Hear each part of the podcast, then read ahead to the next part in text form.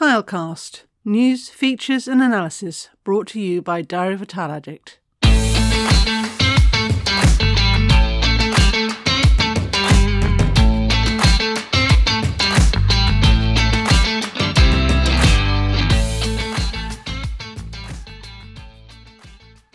In this episode, our tile addicts, Han and Joe, give their take on timeless design and the chatbot effect. There seems to be a division in the design world about the importance of using finishes that could be classed as timeless. What's your take? Right. Well, it's really down how do you define timeless. Uh, for me, I take a kind of historical perspective, um, but I don't not necessarily mean that something that's been around for a long time is timeless going forward. But that's my take on it. That it's something that has worked once, either you know 50 100 years ago or several hundred years ago and still looks as good today. For example, i would say something like terrazzo is very good. White marble timeless. Solid oak is timeless. Is all- and and then how those are applied in certain ways you know make them timeless.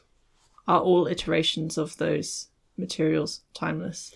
Because I, I know plenty of people that would say terrazzo can look dated, just in general, they weren't given it Uh, I- a chance. uh, uh, that's absolutely right, and it can, but that's because I think each period of design, if if you grew up with it, so whatever, something that was your your parents' generation was fashionable, almost inevitably gets rejected by the following generation, and then the next generation on reinvent it, and they start doing it, and then so people of you know it's like people of my age would suddenly go, oh yeah, that's really good. I remember that when I was a young nipper, and then there's a generation in the middle that didn't. I don't know whether that makes it timeless, but I think um, that there are certain materials and how they are used are timeless.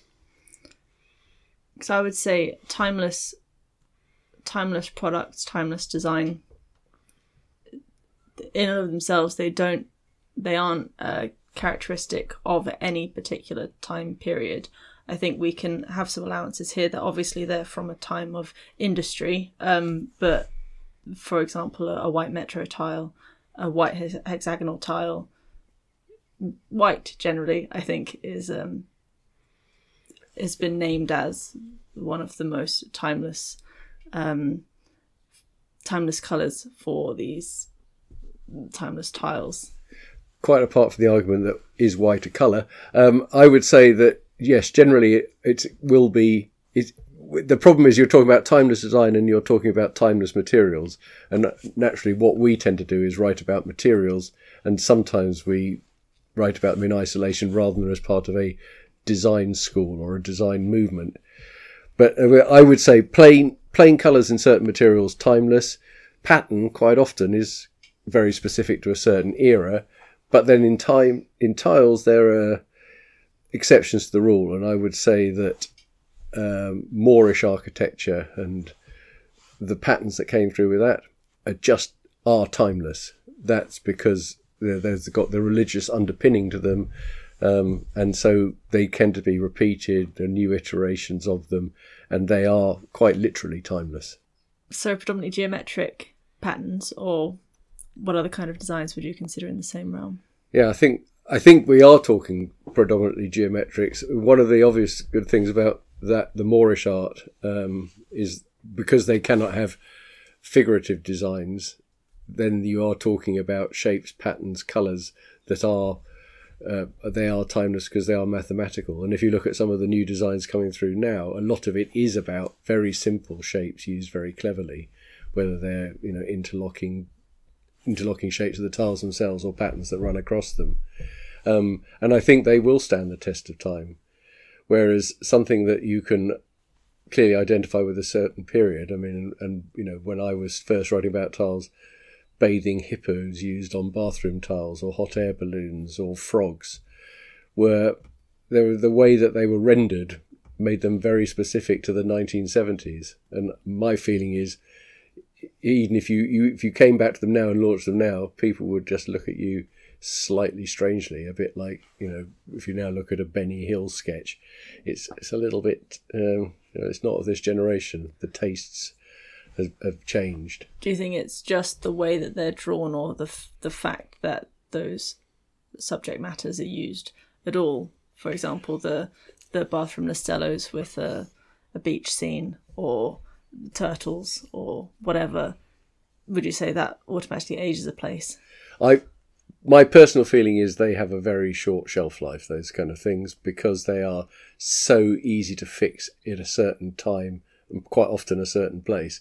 So not timeless.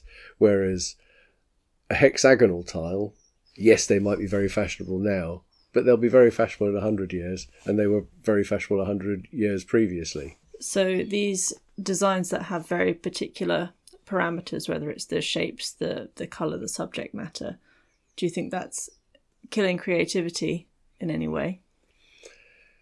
I don't think it is. I, one of the interesting things about tiles, I think, is because you're already constrained by effectively producing a two-dimensional object. I mean, yes, there are tiles with bumpy fa- faces and, but essentially, you're talking about a two-dimensional thing. It actually, I think, in, inspires people to be creative because they can't be creative by how they sculpt something or you know we like with, with carpenters can put turned edges and all that kind of fancy work scroll work. You can't do that with tiles. So you have to actually be quite clever with with glaze clever with color clever with pattern. Um, so i think i don't believe that. I, I think there is a slight danger that with digital decoration, just as you used to find with people who got their first uh, desktop publishing thing, is that they design something to the parameters of the equipment rather than sit down with a literally a, a blank idea of what they're going to produce and then work out how to do it digitally. Um, and I don't like the idea of the sort of yes, like anything you can take a digital photograph of, you can produce a tile with. That's not creative in my book. It might be very clever, it might look very good, but real creativity is when you explore what can tile do and run with it. On the flip side, if the tile is very plain, you can be creative with the rest of the room in a lot of different ways. And I would say usually those ways are less likely to create a significant amount of waste. So, would you say that that is something that should be considered in design, or you should let your creativity run free? Uh, yes, have I got my tile addict hat on, or have I got my commercial interior hat on? Because I think you're absolutely right. And they, you know, one of the kind of oft-repeated s- sayings is, um, ninety. You know, you have all these sexy things in your showroom, but ninety percent of the time you're selling white tiles, and it's true. Um, and in in America, it used to be, you know, if you were being daring, it would be ivory or bone. Um, but I, I, I fer- fervently believe that there must be a place for bold colours, good design in tiles, and I still see tiles that are achingly beautiful. Are they timeless? I don't know, but does that matter? Um, also, I'm not sure of. I, I, think it's a bit of a shame when, and one of the things all these property programs tend to do is concentrate on painting everything very simplistic colours for resale values but how many times have you gone into a house and go, "Oh, that's that! Look at that white! Isn't that stunning?" The houses that make you go, "Oh, I've got colour, pattern, a personality," and that is what we should be aiming towards. We shouldn't all be aiming for some kind of bland, all-over colour. We should be aiming to for individual creativity. And if we get it wrong, well, you know, five years time, let's put something else in. I think that's a good end point. Fair enough. Probably a subject we'll pick up again going forward. I think we ought to to uh, deal with the hot topic at the moment, hot news topic of Chat GPT. Um, the reason I got interested in it was a guy who is very big in the worktop fabrication industry. Just sent me a message on my mobile phone out of you know no no out of absolutely nothing to say, "Hey Joe, what do you think about Chat GTP? I think it's a real game changer." Which I immediately thought, oh, what is it? Um, and then I thought, ah, a much better thing for a younger person, person from a younger generation. So, Han, what is Chat GPT? Um, Chat GPT is basically artificial intelligence that's scraped a lot of information off of the internet, I think up until 2019. And you can interact with it in a conversational way and it will provide you with sometimes coherent answers to your questions or requests, um, and sometimes absolute rubbish.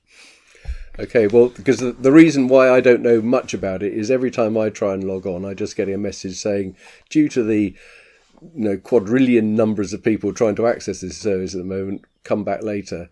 Um, so I've never actually been able to play with it, but I understand it can do all sorts of things like write poetry, uh, produce a press release in the style of Thackeray or Shakespeare, um, and but it must be something more intelligent and sensible it can do. So, what are its other functions? How do you see it? It can. I think a lot of people so far, a lot of influencers have used it to write captions for their Instagram posts. I don't fully know how they write the prompts so that they're accurate or um, saying what they want it to say. But yeah, you can get it to write articles for you you can get it to, I think, write school papers, and a lot of um, students have been doing that. I think um, I, there is some capacity for it to write um, code, software code, but from what I understand, you still have to have a decent knowledge of what you're asking it to create to make sure that it's it's doing what you've asked it to do. Yeah, it can do a lot of things within reason. Okay, so last week's post on Diary of a Tile Addict about getting Chat GPT to design a tile. How does that work? Well, it didn't. It just didn't work. I didn't ask it to design a tile. I asked it to write an article for me about a real tile collection, which I don't think it fully understood. I didn't want it to make up a tile collection. I wanted it to talk about a real tile collection just to see if it would find one, pick one, and write whatever it could about it. It didn't do that. It created its own hilarious thing that I I can't visualize still exactly what it thinks it's writing about. Well, I thought it was really interesting because it appeared to me to produce a tile. It was, I think you'd asked it to do a bathroom tile, so it had a tile with lots of toilets on it I, or toilet shapes. I didn't ask it to to do anything to do with bathrooms. It just, I think, decided that's a very common thing related to tiles. So I'm going for that. That's no, uh, which I thought was in. hilarious because it was it was a very British sense of humour the tile appeared to have, and it, as I've mentioned Benny Hill, but it was very Benny Hill. But what was even funnier was the reaction we got from people going, blimey, I didn't like the tile design," designed, and were clearly thinking that we were in some way kind of endorsing this idea of this very strange WC shaped tile. Um, but yeah, it, it, both showed how clever it was and its limitations. I thought. Yeah, it it can spark creativity, but it definitely can't do the full job without someone um, monitoring it and editing it uh, um, what was interesting to follow up to that was that obviously with Chat GPT, which is the Microsoft one, as was going up against Google's Bard, and uh, Bard rather shot its parent company in the foot by coming up with a duff answer and wiping a billion pounds off Google's share price almost instantaneously. Um, so that clearly me, told to me two things. One was be very careful about claiming that you, these things can do more than they can, and the other was a lot of people must be paying attention for it to have such an instant impact on the share price that it didn't appear to be performing very well. Yeah, it's absolutely been a game changer for a lot of for a lot of people in a lot of industries, but highlighting that it, it cannot replace humans just yet is is important. It can do a lot of the it can do the the mundane tasks of, for example, writing the captions or even replying to comments, but you still need to know what you want it to do enough that you would be able to do it for it to do a job instead of you, if that makes sense. So you just would then have to take on a separate role of editing it, changing it, figuring out the best way to write a prompt. So so far it's not hugely threatening, but it is entertaining. So I, I had two takes on it. One was, oh, I should be threatened. This thing is going to take over my role. And my role, obviously, is to be the world's foremost person who writes about tiles. And the other one was, oh, brilliant! I could just set this machine to do it and go and sit by the beach all day while it writes the all the stuff about I- tiles that I normally do. I had those exact same thoughts, which is why I immediately went to it. This would have been, I think, in December. It came out in November, and I think I heard about it not long after that.